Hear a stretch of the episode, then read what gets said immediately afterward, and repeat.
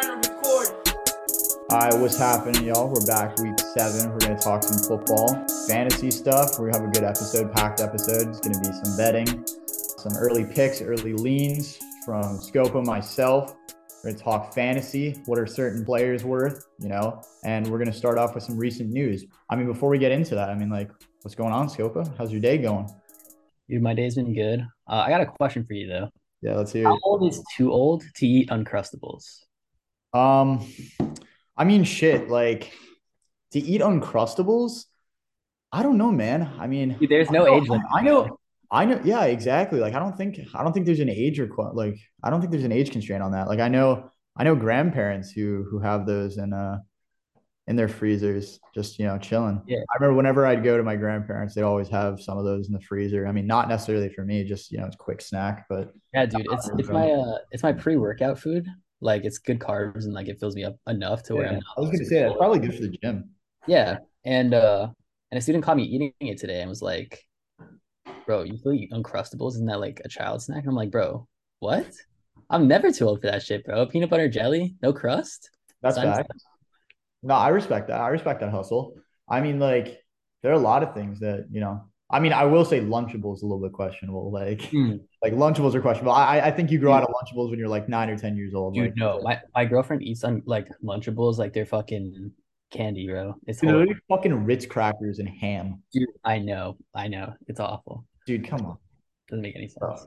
Dude, so I wanted to tell you about this. I told Rob about this. Rob's not going to be able to be with us today, but this this is one of the funniest things that I think I've ever experienced in a classroom setting. Okay, so I'm in this philosophy class, right? Uh, it's this philosophy of mind class, and uh, the the course content or the subject matter for the day was about like um, mind and matter and sort of like um, sentient beings and such. So she brings up like uh, our professor puts up on the uh, on the projector this like prose um like th- th- this writing by uh, some MIT student right and it's like a dialogue between two people so she's reading one line and she just picks another student to read another one and I swear to God this is the most sus dialogue I have ever heard. And I'm going to read this to you because I, I just think it was so funny. Like, you could put yourself in the position of like a classroom full of about like 20 people, you know, uh, teacher and like professor and student going back and forth. You know what I'm saying?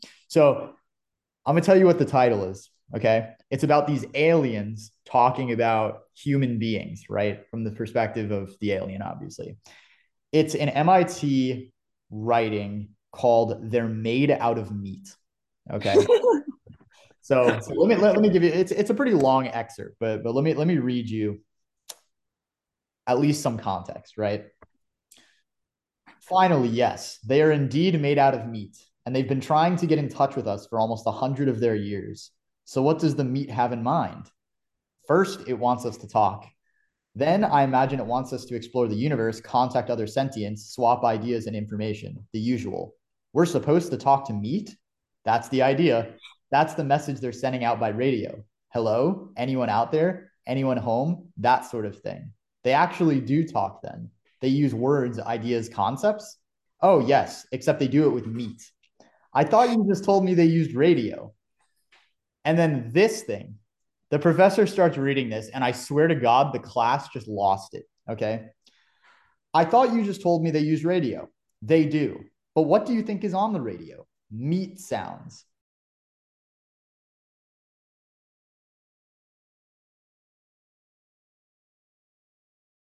You know how when you slap or flap meat, it makes noise? They talk by flapping their meat at each other. They can even sing by squirting air through their meat. Oh my God. Singing meat? This is altogether too much. So, what do you advise? Bro, I'm telling you. There's no way this man wasn't high off his fucking ass when he wrote this shit. I'm telling you, bro. convincing. watching the professor's face read these two read this right and going back and forth in dialogue with another student and her realizing that it sounds sus as fuck is the funniest thing i've ever seen in class the whole class is just dying laughing right and she's just Yeah. like i didn't know they said this right it's like and she's just cracking up but regardless Even the professor didn't review the material. That's a tough. It's, it's so sus, dude. It's like they communicate by flapping meat, bro. Oh my god.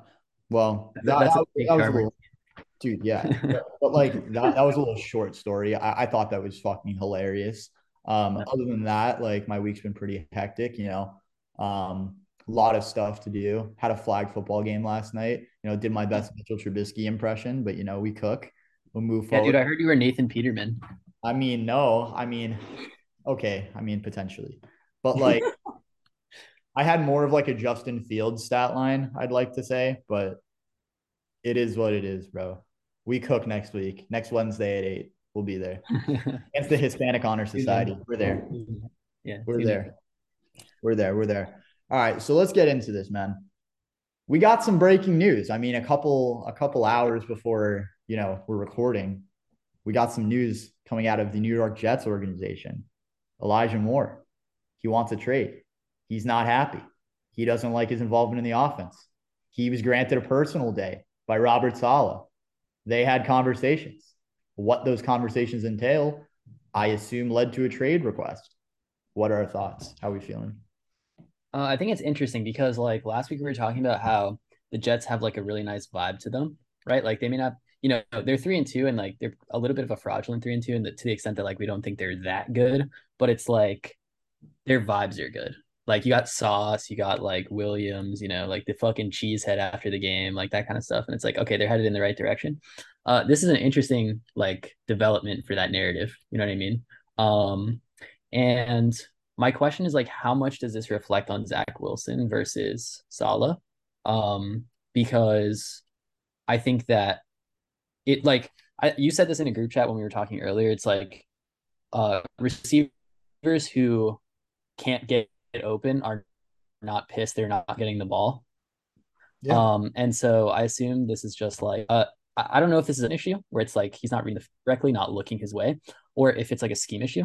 Uh, but either way, um, I think the Jets are probably just not going to move him, to be honest, um, because I think he's like too good to move. If anything, they'll try to rectify the situation and just be like, okay, Zach, like look his way more or something like that. you Yeah. know? Um, but I mean, if I'm the Jets, I'm not moving him. Like tough. Well, that, Like, well, that's the first. Th- those were the first uh, reports out of out of camp where they're just like the Jets are are not looking to move him at all. Uh, I think that was also said inside of the Ian Rapoport tweet. It was just like they're not interested in moving him. Um, Yeah. But let's talk about. Let, let, let, let me ask you, how do you feel about um, a lot from Elijah Moore's perspective? What are you thinking? Well, I mean, we've seen like his targets decrease this year, like from last year, right? Um, normally you see the opposite when you see a young wide receiver, like presumably getting better over the years, especially when you've introduced like a top five quarterback. It's like, yeah, we're supposed to be kind of slinging the ball around. But the thing is, like, even Zach Wilson's pass attempts last week were down, right? Um, Yeah. I think it was like eight through like 18. Yeah, like but that. i mean it's hard to criticize it because it's like they're winning football games right um but i think like ultimately and this is just something that has bothered me with like the way the patriots treat mac jones too or have treated him before this season it's like we need to know if zach wilson is him or not. Like that is the number one priority. Um and so like sure the jets could go you know like seven and nine or, or eight and nine i guess or like seven and ten whatever and like that's a good season i guess. But if by the end of that season, Zach Wilson is averaging like 16 to 18 pass attempts a game, and like we don't know if he's actually going to be a quarterback to the future, you've wasted a year, right? So if I'm Saleh, I'm like, okay, Elijah Moore is unhappy. We need to keep Elijah Moore happy because he's a good receiver. We also need to see if Zach Wilson is the guy.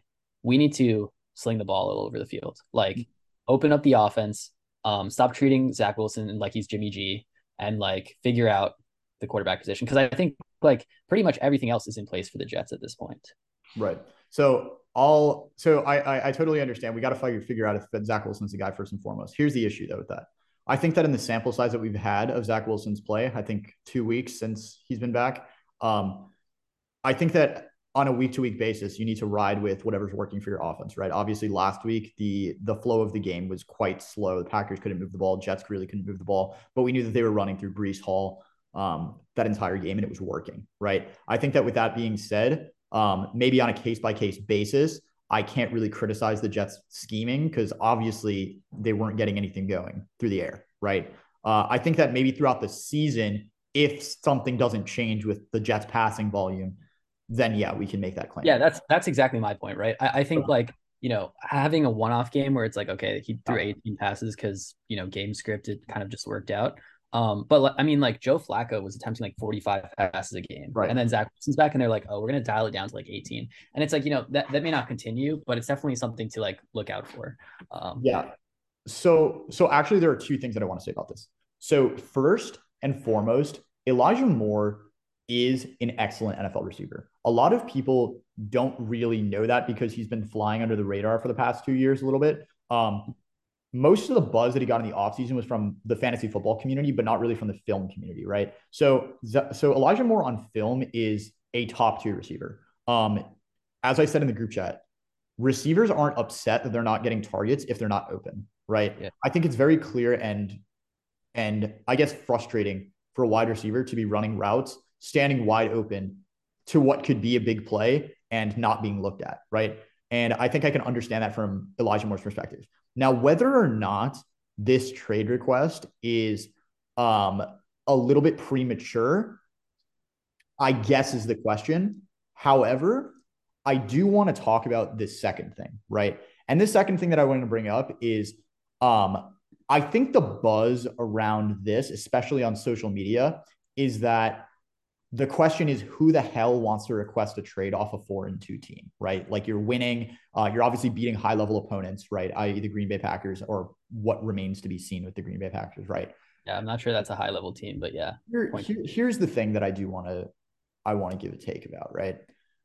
I'm not upset when players don't want to win, or at least don't prioritize that. I'm not upset that Elijah Moore looks at the game and is like, yeah, we're four and two, but I still want out. The reason I'm not upset about this is that is because this isn't club sports. This isn't intramural sports, right? What this is, is this is a business. And at the very most, he has a priority first and foremost to the people around him, his family, his friends, and the people and, and, and to himself to be not only a good receiver, but a great receiver. And in order to do that, it requires production. And he understands that. Getting a produ- getting a contract as any player requires a history of being really good. You don't get that without targets, Yes. right?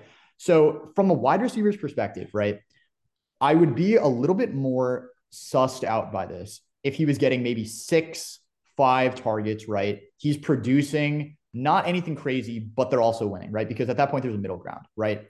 However, they're winning, but he's not getting looked at, right? Well, from Elijah here's the thing Moore's perspective, I care about my stock, what Yeah. other teams think about.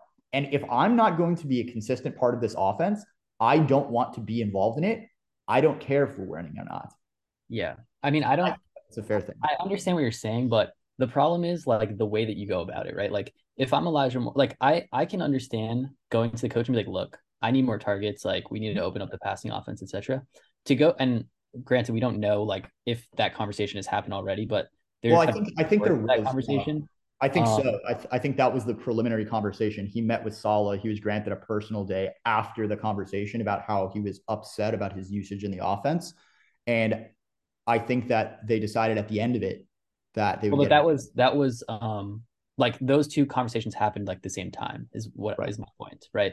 Um, whereas like the second the, the latter like um implication of that conversation should not just be instantly okay, I want out then, right? Like I, like granted we don't know exactly what what Saleh said, but um I also think like if you're if you're Elijah Moore and the response is, well, we think you're a great receiver, we just haven't been able to get you the ball yet, um it seems like another reason that you would feel a little bit more secure, um, given the contract stuff, because like you would think the Jets would want to keep you around if they refuse to like trade you, right? So I, Sure, I understand what you're saying, but, but I, think- don't trust.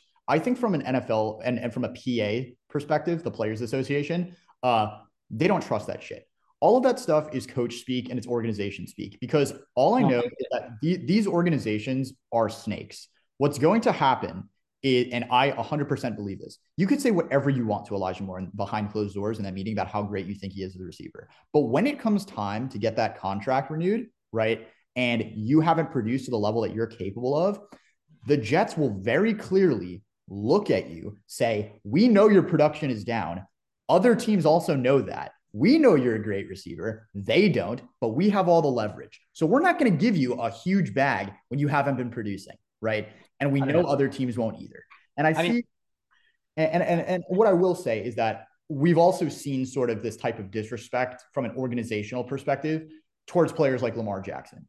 And Lamar Jackson independently has been nothing but insane, right? He's been yeah. an incredible asset for their organization for the past four years into this season.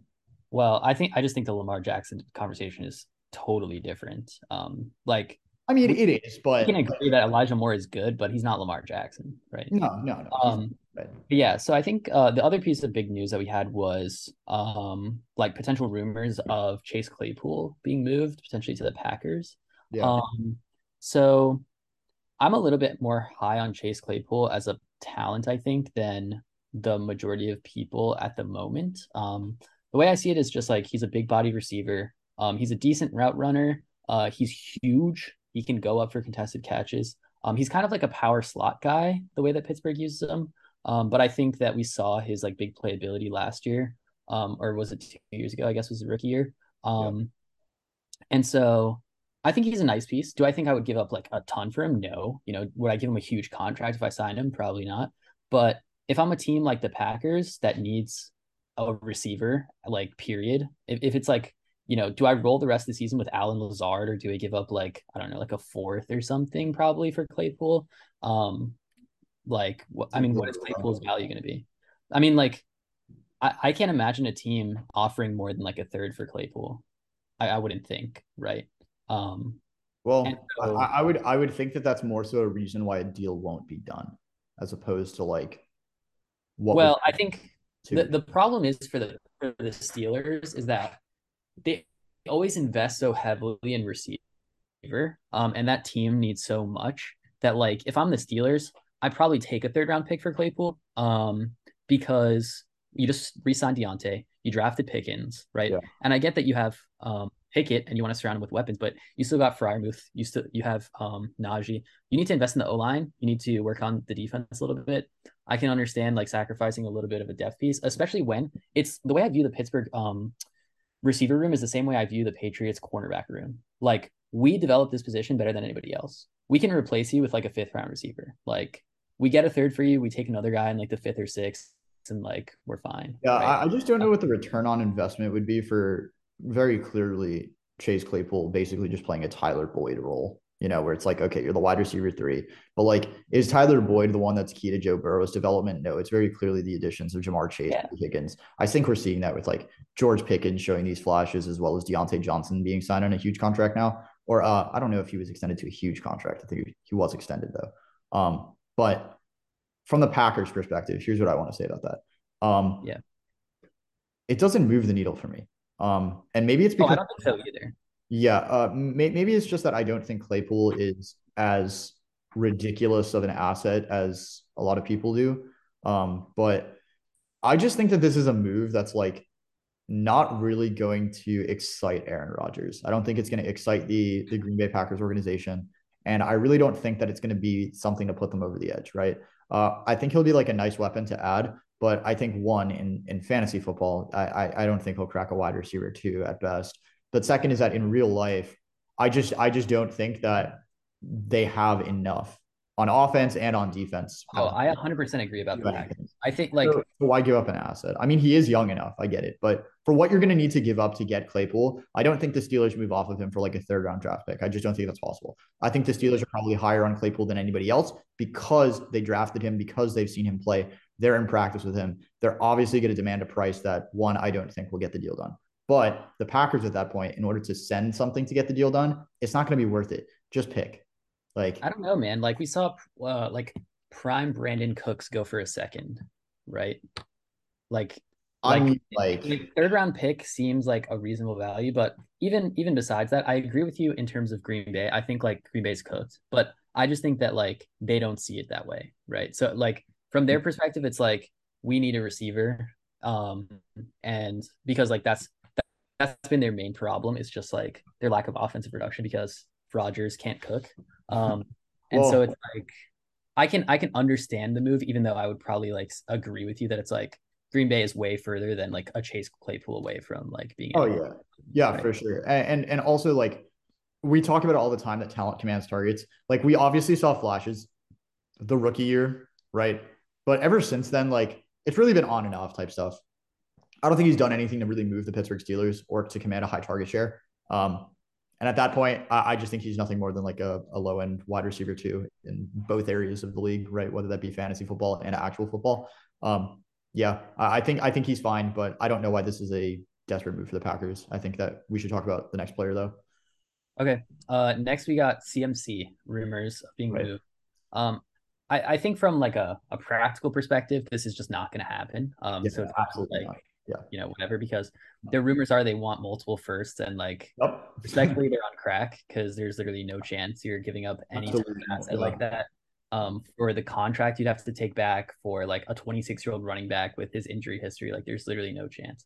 Um, but I will say, if I was Carolina and I could get like a third round pick for him, I'd probably take that because like, what good is Christian McCaffrey to me in a scenario which like I'm literally the worst the league. He's 26 and you know on this huge contract and stuff. Um, but I could also understand the perspective that's like you know if we're gonna draft a quarterback, we want to have like something in place for him. Uh, so I don't think I feel strongly either way about this. The only strong opinion that I have is that uh, it's not gonna happen because right. of the mismatch of like value and it just it just doesn't make sense. Right. So uh, I'll just group sort of Christian McCaffrey as well as DJ Moore into sort of this conversation uh, because that whole art, that whole point that you made about Christian McCaffrey being moved, not being good for whatever rookie quarterback they draft, is the reason why I don't think they should trade DJ Moore, and I don't think they will. Right? They extended him from reason he's 25. His shelf life is quite long because he's a wide receiver who's also oh, yeah. talented. Uh, I don't think they should trade him. Uh, Christian McCaffrey, on the other hand, um, so the reason I don't think that they should trade him is just because like I think that the return on value that he would have for their offense probably outweighs the potential of drafting someone. Um, I mean, like even if you could get it, like if you get a second round pick, I guess to offload the contract, that would be very helpful for an influx of like a rebuild.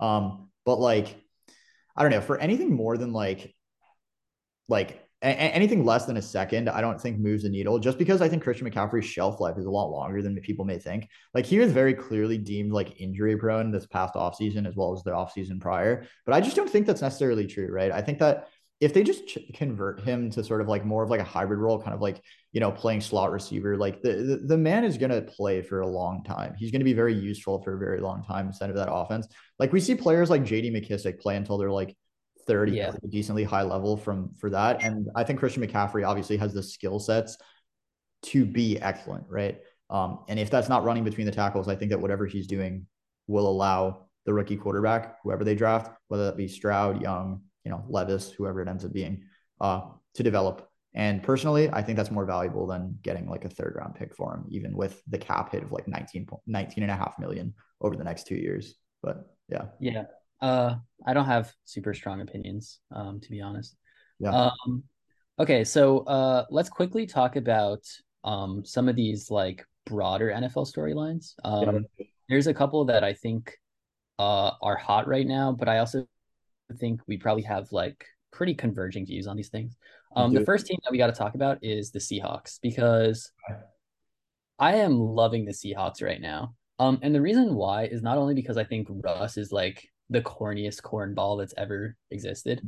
Um, and like watching him fail and his prior team do amazing is just like so sexy. Dude, but, this man, this man in a press conference said that he heals quickly because he has green blood.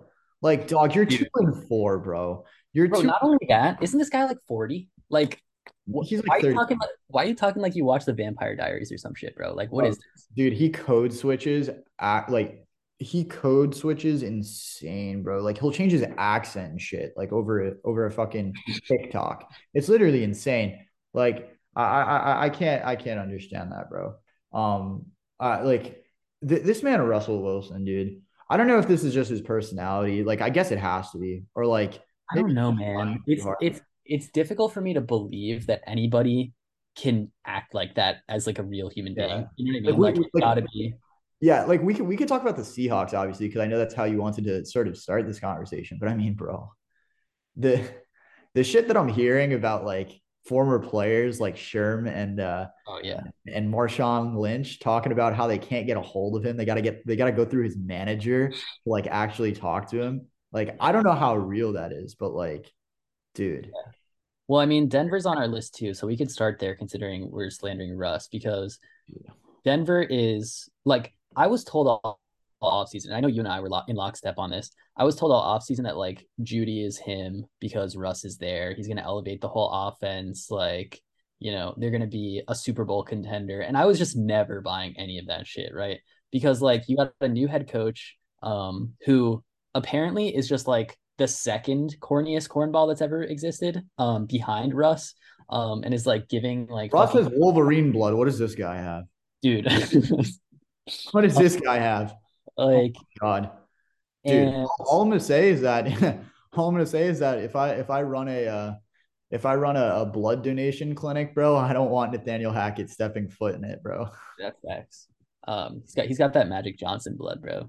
Uh, but um, that's got to be slanderous, bro. oh man, but, uh, I think between him and Russ, dude, that Denver organization is so cooked, man. Like you you got you got Russ who's on a horrible contract considering what 29, bro. You've got Hackett who is definitely going to be fired by the end of the season. You've got Javonte Williams who's out for the rest of the season. Who knows what he's going to look like when he comes back. Your defense is solid, but it's like you can't put up more than 16 points a game. Like what what are we doing here, right?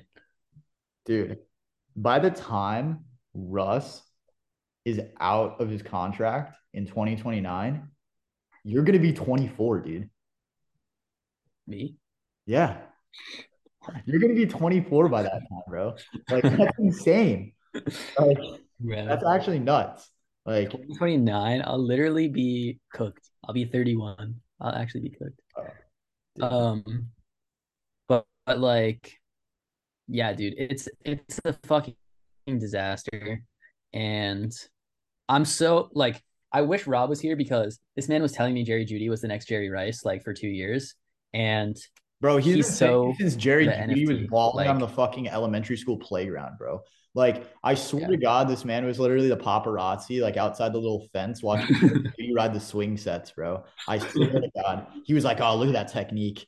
Look, look at this man. He put he puts momentum into that. Like, bro, come on, like." Yeah. At, at one, my man runs a ten yard hitch and, and I'm just like creaming his pants dude, at, at some point, like we gotta say that some of these guys just aren't those guys.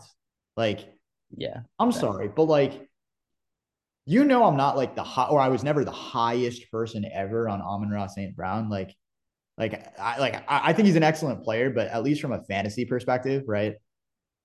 This guy was like what a like what what, what round pick, late round pick, like fourth, fifth round, something like that, right? Yeah, um, so, mm-hmm. something like that dude gets thrust into one of the worst situations in football, like at least preseason to the Detroit Lions. Yeah. Right? And just goes nuclear, right? And yeah. it's, it's very clear that people with or players with like in an insanely overwhelming level of talent showcase it, right? And they command that.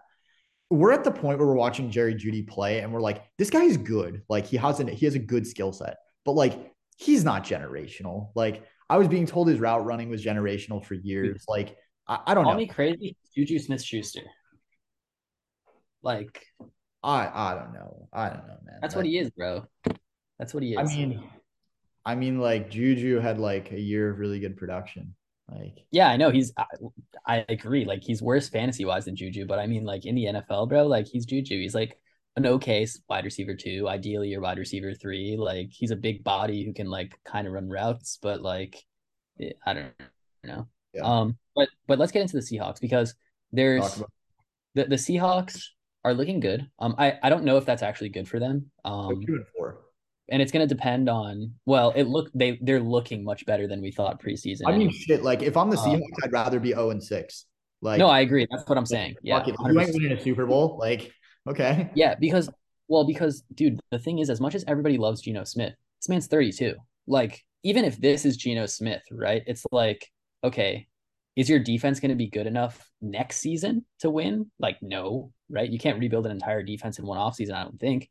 So it's like, I still am looking at Bryce Young or uh, uh, CJ Stroud or whatever, like whatever quarterback I can get my hands on, because this could be a fluke year from Geno Smith. I mean, we've seen fucking like uh, who's that dude with the beard who just uh, Fitz Magic, right? We've seen Fitz Magic have like roller coasters like this. It's just yeah. uh, he's he's been playing great. Don't get me wrong. Uh, super happy about it because I love DK and I love Ken Walker, so it's like I, I'm loving it.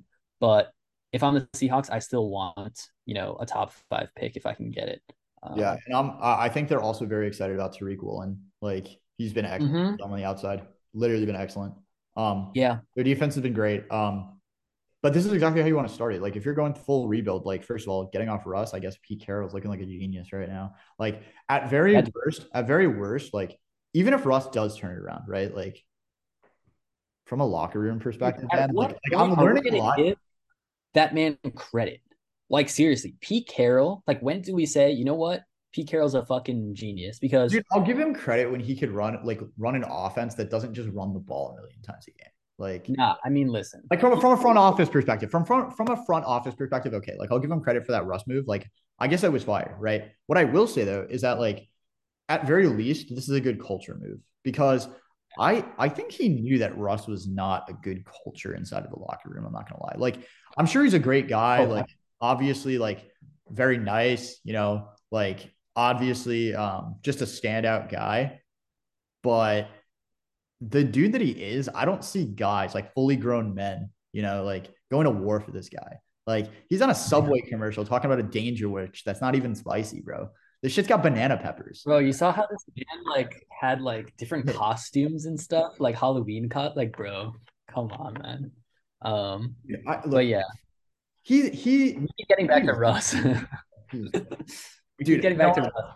Fuck yeah, I, am done like, with the news, bro. I'm done with the news. Let's move on. Fuck this. I'm out of. All right. So uh let's get into the next segment, which is what's that player worth? Um, and we're going to continue briefly the conversation because we just finished with this guy, uh, is Jerry Jeudy. Right. So in the off season, people were a- asking for like a first for him. Me personally, I don't know if I'd pay a second, I'm not gonna lie. Um, give me like the potential of whatever guy I can draft in the second over Jerry Jeudy at this point. Um, his his probably fair value, I would say, is the second. I just wouldn't pay it. What are your, your thoughts on that? Uh, so I think that if I have to pay a second, even if it is random, uh, I'm perfectly fine paying it. Um, because I know that he is a formidable wide receiver. Uh, I don't think he's necessarily going to be electric, right? Um, it just ends up being the case that like a second round pick more often than not is just like underwhelming, to be honest. Like, let me ask you this: like, would you rather have Jerry Jeudy or would you rather have Jahan Dotson? Like, is it really that far off? Like e- either way, dude, give me Jahan Dotson. Right, but I mean, if we just if we just went from like this draft, which we would agree is probably like one of the worst drafts. Well, well, actually, no. I think it's quite solid from a skill skill position per like standpoint. Well, going into the draft, most people were like, "Eh, this is not a great draft." It was right? fine, but like, um, still. And it's like, give me Alec Pierce, Dameon Pierce, Jahan Dotson, Dameon um, Pierce, I'll give you. Alec Pierce, absolutely not. I think I still take Jeudy 10 times out of 10 over Alec Pierce. I'm sorry. Like, I, I don't know, man. I think that's a little bit reactionary because I think that it's also a little bit weird to to have the take that Russ is just absolutely terrible and then also be like, yeah, Jerry Jeudy sucks. Like, completely. I mean, dude, Jeudy's locked into Russ for like six years. Like, what do you mean? That's fine, but like, I also think that there is a potential that that gets figured out. Like, I think Jeudy's good. I think Jeudy is a better player than Alec Pierce, like very clearly. Like, uh, like I, I, don't I don't know how else you want me to, to to slice that cake. But what I will say is that I think that taking a random gamble on a second, um, the upside of a second would literally be at best Jerry Jeudy, like a lot of the time, unless you're so top of the second. So you think he's worth more than a, like a first? No, I don't think he's worth a first. I think I I would agree that he's worth like a high second, but again, like the whole point of this is that it's a lateral move, right? That's what he's worth. What I'd sell him yeah. for would not be a second, right? Um, but yeah, it's it the the assumption behind this sort of game that we're playing is that it has to be lateral, right? This is the equivalent. I guess that's fair. I I wouldn't. Yeah, I don't know if I would. Uh, I don't know if I would pay or sell for a second. I would need. I, would so, need a. Uh, uh, so I would need two seconds. I believe. Uh, I think two seconds is a fair price. Uh, I still don't know if I'm selling for two seconds. I think I don't know if anyone would give you that to be honest. To be honest, I don't think Jerry Jeudy is a sell. Period. I think he's just a hold to see what happens. Um, yeah. I I genuinely believe that um people jump ship too early on these young wide receivers um, because something can change just like that, right? You have people like Courtland Sutton who are tearing their ACL and being out for an entire year, coming back at 26 years old. You know, after one promising season, uh, five years pass or uh, three years passes. I think this is his fourth year in the league, um, and all of a sudden he's he's back, right? Like, and he, he's producing. Uh, I think jumping ship on young young receivers for lateral pick is just not a good example of that too. Is like Mike Williams. Like his first four years, he was just like absolutely, you know, worthless. And then exactly, you can get a but, much easier understanding of running backs before then because running backs are situationally placed based on. Well, for every for every Mike Williams though, you also have like a you know, like uh some guy who just never does anything. You know. Um, I mean, um, sure, but like that's why I'd rather have a hold because like the odds that the dude turns into Mike Williams, I just think is a much higher cost. Like that's there's a much higher return on investment as opposed to me jumping ship for a second because then I'm just stuck in the same process again. Yeah, I guess. Um, okay. For Superflex, we talked about this guy uh, before the pod uh, briefly, but I think it's kind of interesting, which is Geno Smith, right? Yeah. So Geno Smith this year in Superflex has been uh, crazy good, obviously. Um, before like last game, I think.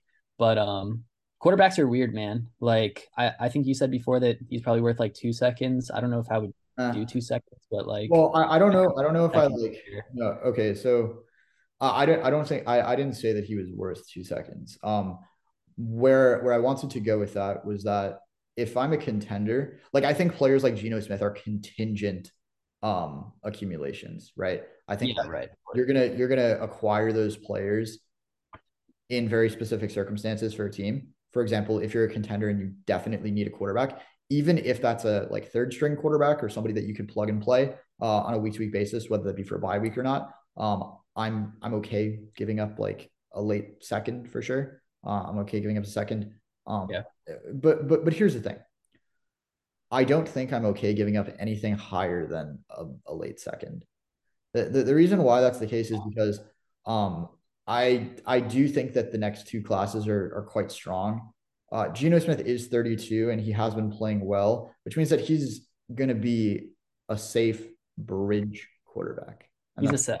He's a sell in my book. Um, of course, of course. If you don't need him, like right now, I have a league that I'm in where Geno Smith is quite literally my quarterback two right now because I have Deshaun Watson on, on suspension. Right, I need him to keep me. Right. Right now, I can't afford to sell him for a second. Right, I'm happy with the position that I'm in, but you know, at that point, like, you know, it is what it is. Um, yeah. But I view Gen- I, I view Geno very similarly to how I view Jimmy Garoppolo. Um, he's going to be a bridge quarterback who's going to produce on a week to week basis. Uh, how much production that's going to be is up to debate and up for discussion. But if I could sell him and I don't need him for anything higher than a late second, even a late second, I'll do it. Yeah. Sure. Uh, I think I think the relative worth of him in a vacuum, assuming you do not need him and he's just like a roster asset, is probably just a high third, probably just third. Yeah, yeah, I agree. Yeah, that's um, Okay, uh, another guy that we have here is Travis Kelce. Um, sure. The interesting with these players is like the age thing, right? It's like if Kelce was, you know, not 32, it would be very easy to assess his value. Um, but when these players who are like elites, like top five of their positions, get to a certain age, it's like, well, how much is one year of their production worth? Right. I, I think, and that's where you get into um the really contingent factors where it's like Travis Kelce's not worth a first to a rebuilding team, obviously, right? He's not really worth anything to a rebuilding team. To a contending team, he's absolutely worth a first because like that guy can win you a championship like this year, right? Um, and so I think if you're selling Travis Kelce to a contending team, you could easily get a first back, and that would be the starting point for me if I'm like selling Kelce to a team that is um that is looking for a tight end to actually like compete within the next you know year or two. Okay, so here, here's what I'm thinking about Travis Kelce, Right, um, I think I'm okay giving up like a late first round pick for Travis Kelce, assuming that I need a tight end for a championship run in the next couple of years. Right. Um, mm-hmm. Obviously, the concern that people have is what exactly does his age mean for his dynasty value? Right. I think you touched up on, on that a little bit.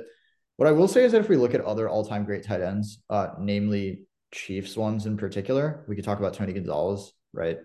Um, Tony Gonzalez played, I think, till 37, and he was still having commanding about like 80 catches a game up until, you know, he, he didn't really have a crazy number of like like like over a thousand yard re- like receiving seasons, but he was very consistently like 80, 90 receptions, like past 32, which is about where Kelce would be for the next like four seasons. Um, which means that like I could see Kelce returning value for like a first. Like I, I could totally see that. Um, and if I could get him for like a high second, if I'm a rebuilding team, I'd still do it. Like I, I think like fuck it. I mean, fuck it. I, I can't imagine anybody selling him for that. Um, no, absolutely not. Absolutely not. I mean, it, it, could there could be a very niche situation where like uh, a team is trying to blow it up and they're going to take whatever they can for him and like obviously anything's better than letting him rot on the bench. And if you're the only one making an offer for him, then it's like a high second as opposed to like, you know, nobody wants to give up a first. I could see it possible to buy him for that. Um, yeah. Obviously, that's not exactly a situation that is relevant to a lot of people, but I think that it's fair to say that he is worth a late first round pick in either this year's class or next year's class. And by late, I guess I would define it as like 8, 9, 10, 11, 12, maybe. Yeah. Um, anything anything like that's not that is guaranteed not top six. So like if if you think that your team is going to make the playoffs, basically, like I do that. Right. All right. So we're, we're, we're pretty we're pretty with it on that. So so how you so who's our who's our next guy? Um. So we got two options here. We can either talk about Jonathan Taylor, because I think okay. that's kind of interesting. Or we can talk about um, Nick Chubb because we had a discussion um, earlier today about the dynasty like keep trade cut rankings for Nick Chubb and how absolutely right. bonkers they are. Like people are going nuts over Nick Chubb right now. Yeah, I think that just goes to show how quickly the dynasty value or slash landscape changes really, really quickly. Um, I mean, I'll clarify that whenever whenever I make an evaluation on one of these players, whether it be Taylor or Chubb, um, I'm assuming randomness with these picks. Okay. Um, if I want to get more particular with it, then we can.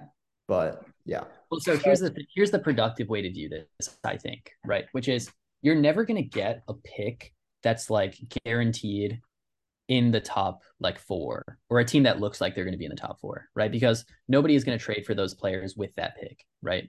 So uh, you have to well, consider. Well, well, I would, I, I would, I would be a little bit, you know, I, I would hesitate a little bit there though, because obviously, if you're acquiring an asset like a Jonathan Taylor, I think a lot of people would be very fond of giving you any pick if it's just one. I don't think so. If if I if I am like a, if I'm a rebuilding team and I'm gonna have a guaranteed top four pick because my team is just that that bad and I can tell that like at this point in the season, there's no way I'm going to trade that for Jonathan Taylor, right?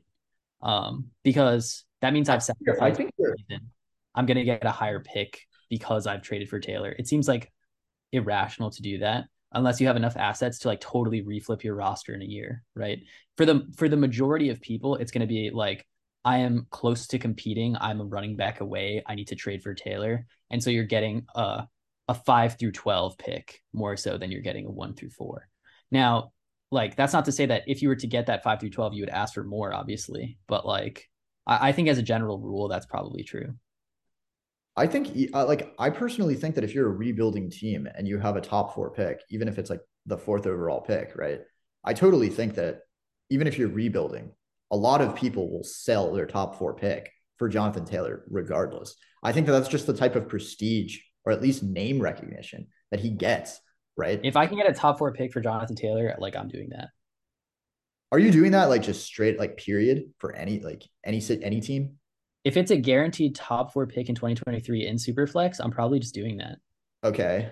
Um I I'm gonna be a little bit skeptical about like like if it's like the fourth. I obviously think you like you might be able to get more than that, but like I I think I I think I might do that. I'm not gonna lie. Uh, I think definitively the only the only the only pick in that range that I would give up straight up for Jonathan Taylor, or uh, the the only pick that I would take straight up is the one on one. Uh, I, I would just take Bijan Robinson straight up over him.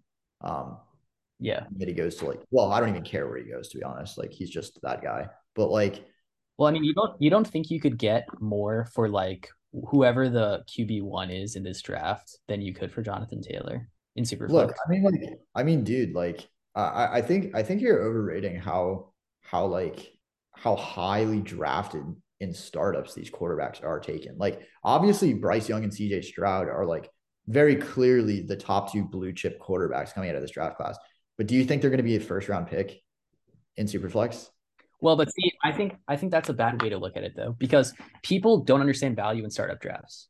Like they are no, willing to give up a player sure, that they drafted sure. way earlier in a startup draft for like Kenny Pickett sure. because they don't realize how what, how Superflex works, for example. Sure, but I but I also genuinely believe that like um there there is sharp money that goes into determining some of these ADPs. Like on sleeper, maybe it's not ridiculously sharp, right? But what I will say is that in a lot of sharp leagues, it is what it is, man. Jonathan Taylor is a late first round pick this year. He'll probably be an early second round pick next year, right? It's very, very difficult for me to actually think that CJ Stroud and Bryce Young will be taking higher than him. Now, the next thing that I'll say that higher startups, yeah. But the other thing that I'll say is that I think that the reason why that's the case is because everybody knows that the quarterback position is definitively the hardest position to evaluate in football from a prospect perspective, right? Um, yeah. CJ Stroud is a better prospect than Justin Fields was.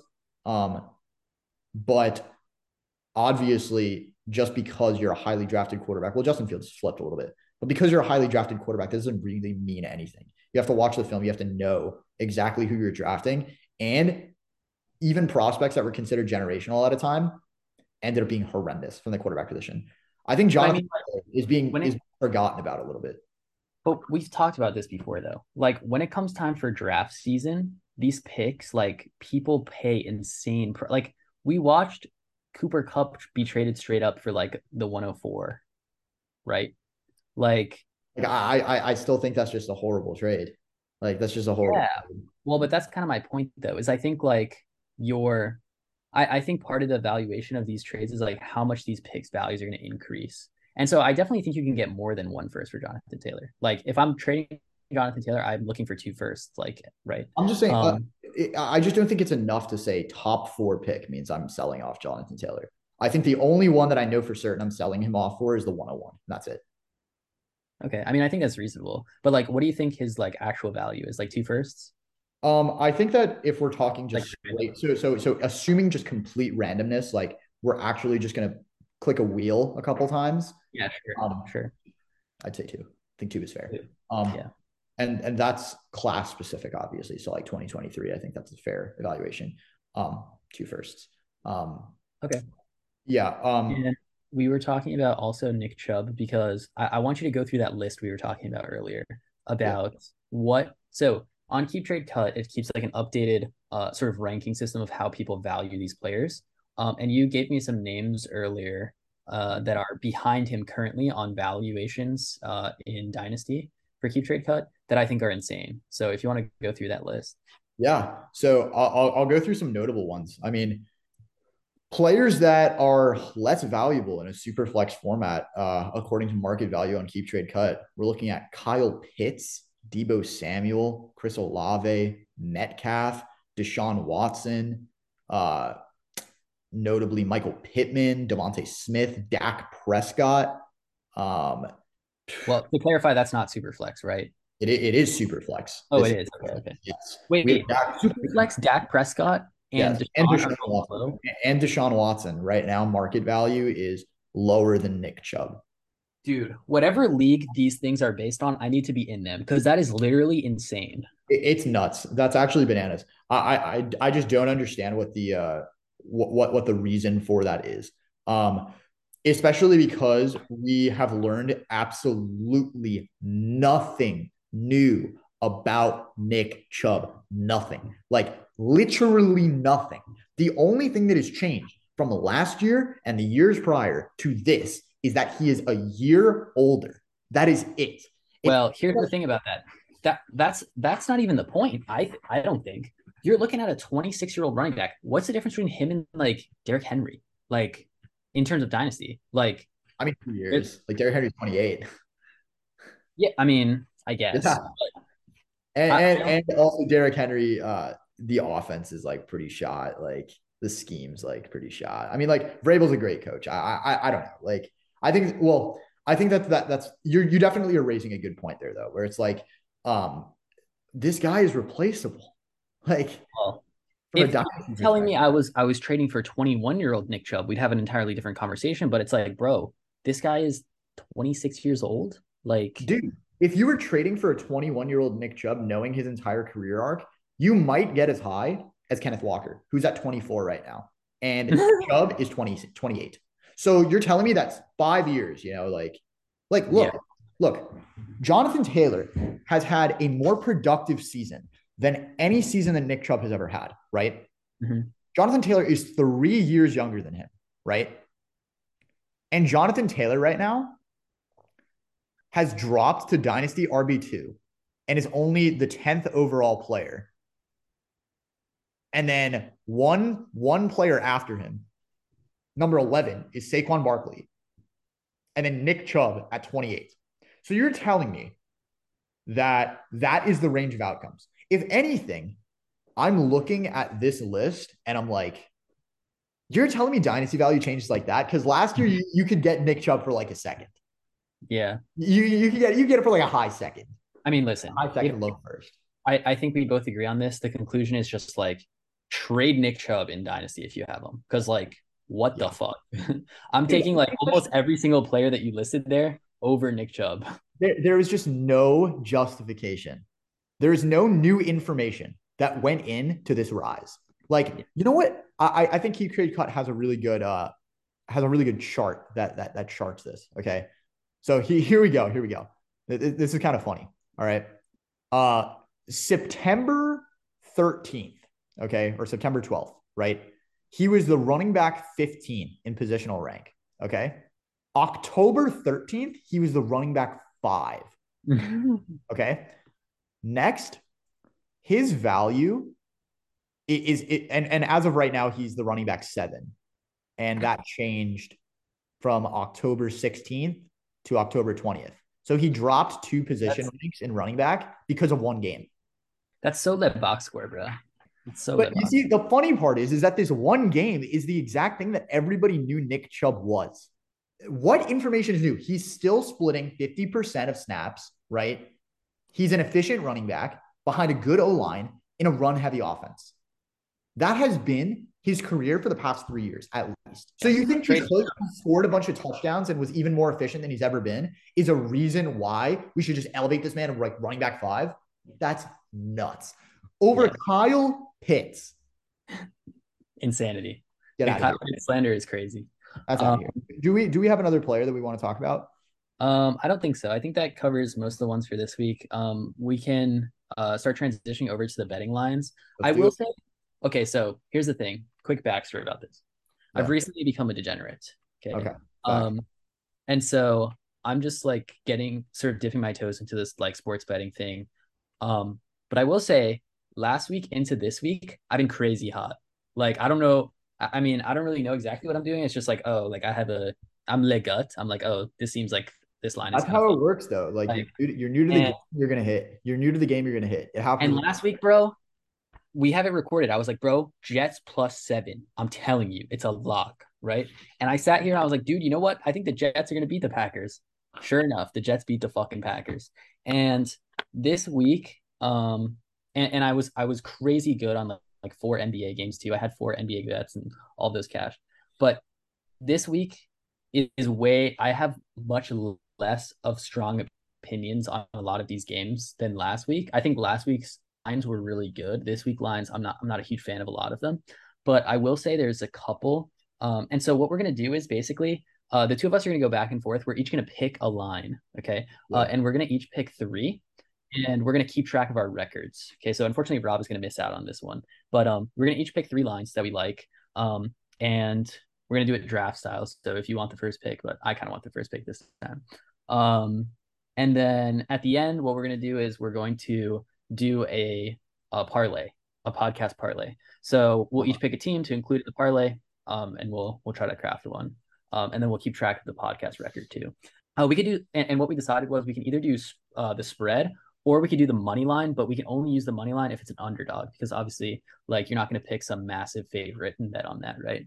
Um, so my first line of the week is Lions plus seven and a half. I have the same feeling about this line that I did last week about the Jets, and I might bet my house on it. Like, I'm just like so confident that the Lions, coming off of a bye week with Dan Campbell, who I trust as like a motivational, like, you know, solid coach, um, bringing back Amon-Ra St. Brown, bringing back D'Andre Swift um, against Dak in his first game back. And man, I'm just I'm just loving this this Lions plus seven and a half.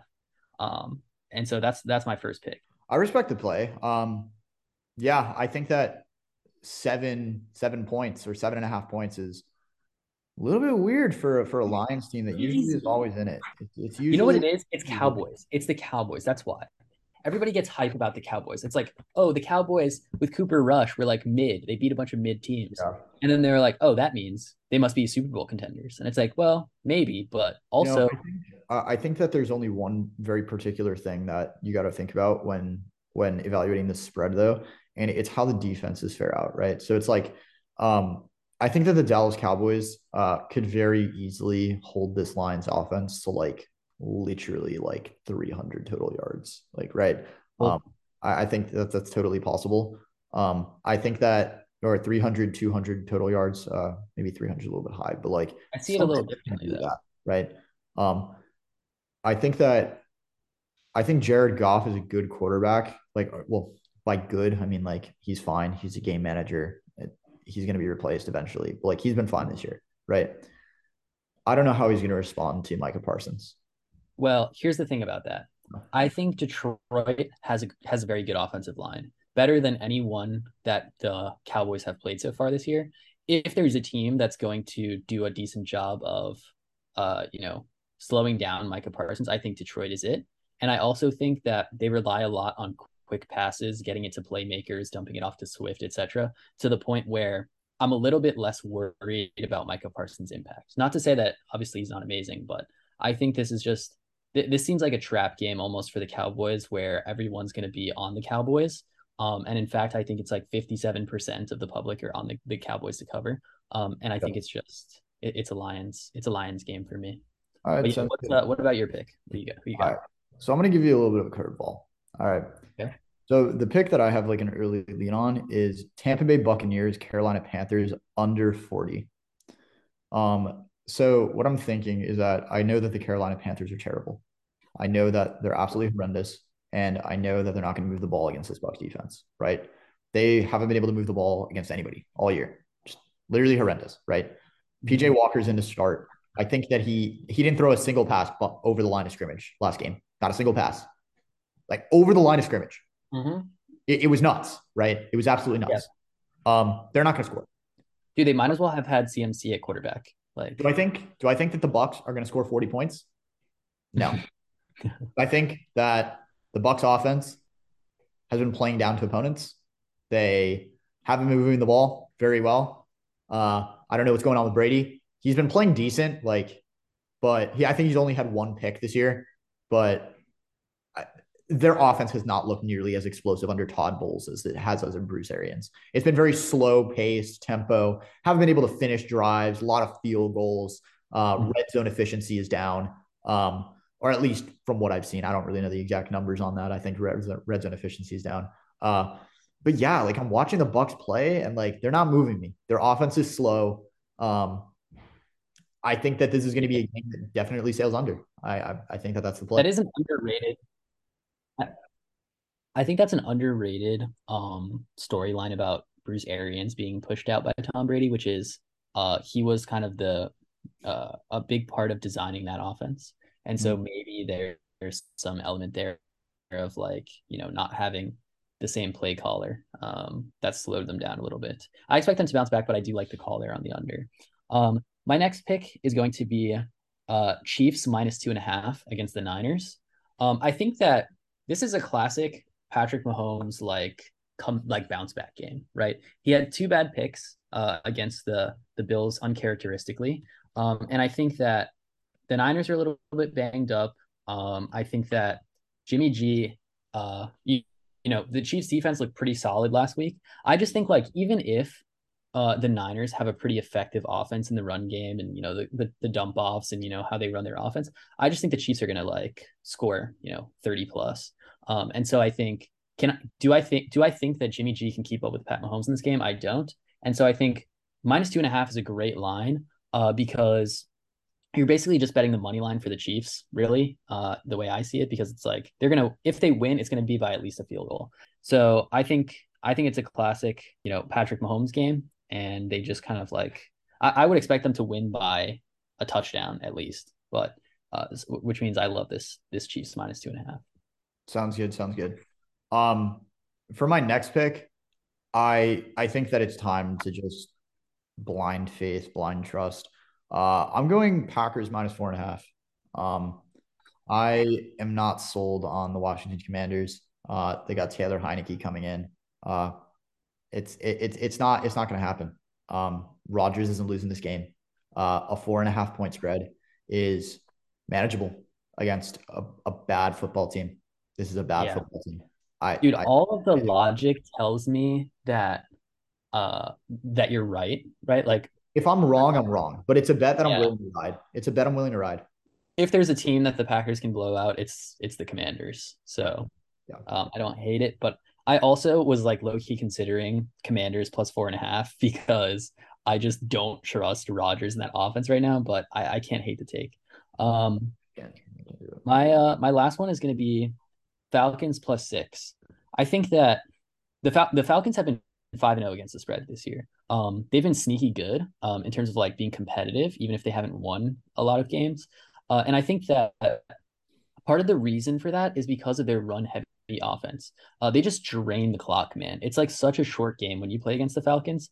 Um, and so I think that you know Burrow hasn't Burrow and that offense haven't been electric through five weeks. I would expect that to sort of continue. And I also think a huge factor in this is just like the Falcons keeping the Bengals offense off the field, just you know, uh, making it a really short game. So I think I, am liking uh, the Falcons plus six. I so I mean, there's got to be a certain point where they don't cover the spread, but you know, I'm gonna I'm gonna ride with it. Yeah. Uh, obviously you can you can look at that. You can inductively say, all right, they're five and oh against the spread. We respect it. Um, or at least uh six six and zero. Is it six and zero? Uh, however many weeks we've had, I don't know. Six, this is yeah. five weeks or six weeks. Yeah, because yeah. we're going into week seven. Yeah. Here's my issue. The Bengals, you don't know what team you're getting on any given night. You just don't. You just don't.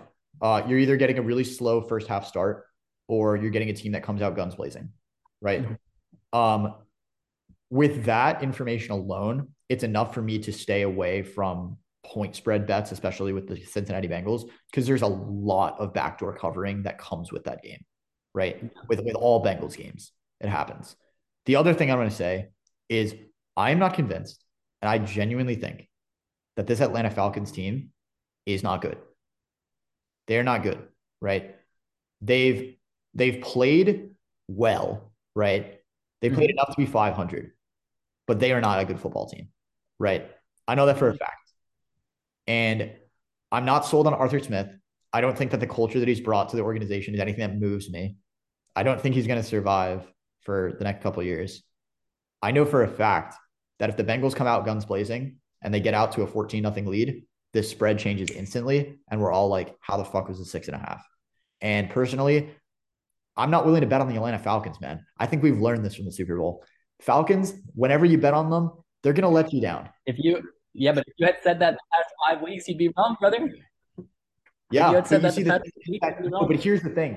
Here's the thing. Nobody's going to look at the Falcons for the first five weeks or first six weeks, however long it's been, and say, "Yeah, I'm betting on the Falcons." Right?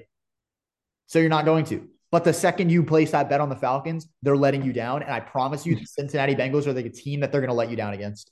Well, here's the thing. I was debating between um, Falcons plus six and Jets money line. Um, because I think the Jets beat the Broncos. But um, I, I, I like the spread. I, I like that it's going to be a short game. I think AJ Terrell can do a good job on at least one of those receivers. Um, I think it'll be a close game. What okay. about your last one? All right. I I like this pick. Um, okay. I think that this is a, a good take me home piece. It's going to be the Chicago Bears, New England Patriots under 39 and a half. The Bears have looked horrible. The Bears have looked horrible. Um, their O line is made of paper mache. Um, Belichick is going to bring some stuff. It's Oh, yeah. he- he's going to scheme some shit. Fields is going to have a rough night. Fields is going to have a rough. I- night. This is a this is a Monday night game in Foxborough. Um, Judon's to go ape shit. Like he he he he's to go off, right? Um, I do not think that this game is to have scoring. It, if anything, I, I've heard that Mac Jones is going to be back or at least active. I don't know if he's to get the start, but I know how the Patriots like to move the ball. Here, here, the I don't care who the quarterback is. it, it doesn't matter. No. It doesn't matter. That that was just that was just something I'm going to throw in. But there are two things that make me think that this is an easy under bet for me. One is how both teams play. The Chicago Bears, I think, have attempt or I think I think Justin Fields has completed as many passes total in the season as Cooper Kupp has receptions. Okay. Which is nuts, right? They don't throw. Okay. They do not throw, which means lot of chewing clock. Yeah. How do the Patriots run their offense? Lots of chewing clock. I don't think the Bears will look good against the Commanders. They put up what? 10 points, seven points, something like that, right? Mm-hmm. Commanders don't move me. Yeah. Patriots are going to give them hell. And the only way that I don't think that this, the, the, the way that I think this sails over is if the Patriots just score all the points. Yeah. And like, No, I think I'm I'm gonna do a I'm gonna do a parlay for myself this week, and I'm 100 percent including the Patriots. I have literally zero doubt in my mind that the Patriots uh, win this game. Like, um, now obviously that doesn't tell you much in terms of over under, but um, but yeah, I, I like the analysis there.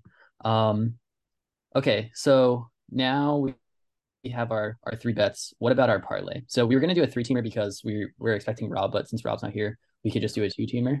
Yep. Um, well, I already said my pick. I think Patriots money line. Um, and then we go with some other, you know, money line. Uh, unless we, unless yours is also like a super heavy favorite, maybe we like look at a different team because the Patriots are like plus like five hundred or something like that. Um, a little bit crazy. But- no, uh, the Patriot, the Patriots are minus 375, so it's not anything crazy. or yeah, minus yeah. Oh, okay. So here's what I'm thinking. Okay. Um, I think that this is a week where we can feel very confident. Um, well, so so you want so so it's a three teamer, all money lines. Um, you're putting in the Patriots, right? Yeah. Okay. I don't see a situation where the Baltimore Ravens lose on Sunday. Mm, Um, they're at home against the Cleveland Browns. Um, they're coming off a couple tough losses. Mhm. Uh, I- they're they're only favored by six and a half. They're they're favored by six and a half on the point spread, but their money line is two seventy five. I like it. I I don't see where if they if they lose if they lose, I'll eat that man. If the two Yeah. or four Cleveland Browns led by Jacoby Brissett are going to beat Lamar Jackson, um, I'll take it. I'll live with it. But I don't see a scenario where they come in to Bateman's also back this week. yeah, I I don't see a situation where they come into Baltimore. Well, here's the thing: Mark Andrews is also questionable for the game. I don't think he's going to play. Um, I don't think Mark Andrews is going to play, Mhm. but I don't care. I think this is a this is something. This might be a bet that we place after Mark Andrews is ruled out, but Ravens money line. I'm sorry, I'm not. The Browns aren't winning this game. Okay. And then um do you have like any other like I would say I, I, I do, but you're not going to like it. what are you gonna say? Arizona Cardinals money line tonight. Bro, there's no shot I'm including that in a parlay. This game is a coin flip. Um It's not. the guy the the teams that I like are the Chiefs money line. Um I think the Jets are a little sketchy to include in a parlay. Um I think Are you sure you don't want to roll Green Bay Packers money line? dude, yes. I dude, the Packers I cannot bet on the fucking Packers, dude. Like these past two weeks or three weeks, four weeks at this point, like they just looked terrible. I wouldn't be shocked. Like I would not be shocked if Taylor Heinicke pulls out some magic, bro. I really wouldn't. Oh wait, the Seahawks are three and three. I remember I said earlier they were two and four. I guess uh, yeah, uh, yeah, they did win last week. I'm confident in Chiefs money line. I like the Chiefs money line. Me too. Uh, if I'm making a three teamer, I'm liking Ravens money line. Patriots money line is fair. The other money line that I'm looking at is the Raiders. Looking at Las Vegas Raiders money line. Yeah. You know what? I kind of like that too because the They're Raiders are desperate at this point. Like, there's no way they lose to the fucking Texans, right? Like at home. At home. Yeah. Yeah. So so how do, how do we feel about that? Um, Ravens money line, uh, Patriots money line, Raiders money line. That should probably be about even odds. I'm not gonna lie. It's probably about even odds. Mm, I don't know because I think I did Patriots and Chiefs earlier, and it was like plus two hundred. I think. So I don't think it's going to be even money, but we could definitely check it out. All right. Yeah. Well, are we locking that in? Is that what we're feeling for for the three teamer? Yeah, I think we can lock that in. Um, I mean, I would feel very comfortable including the Chiefs in place of any of these teams, but I think like this is fine too. Um, if you're straight betting the Chiefs spread, I don't think it's wise to put also in the money line. Yeah, that's true. That's true. Yeah, so we'll see. We'll keep track of these. Um, and see uh you know how well we do over the course of the season. I, I wish we had started last week because I went three for three on my on my uh spread bets, but you know it is what it is.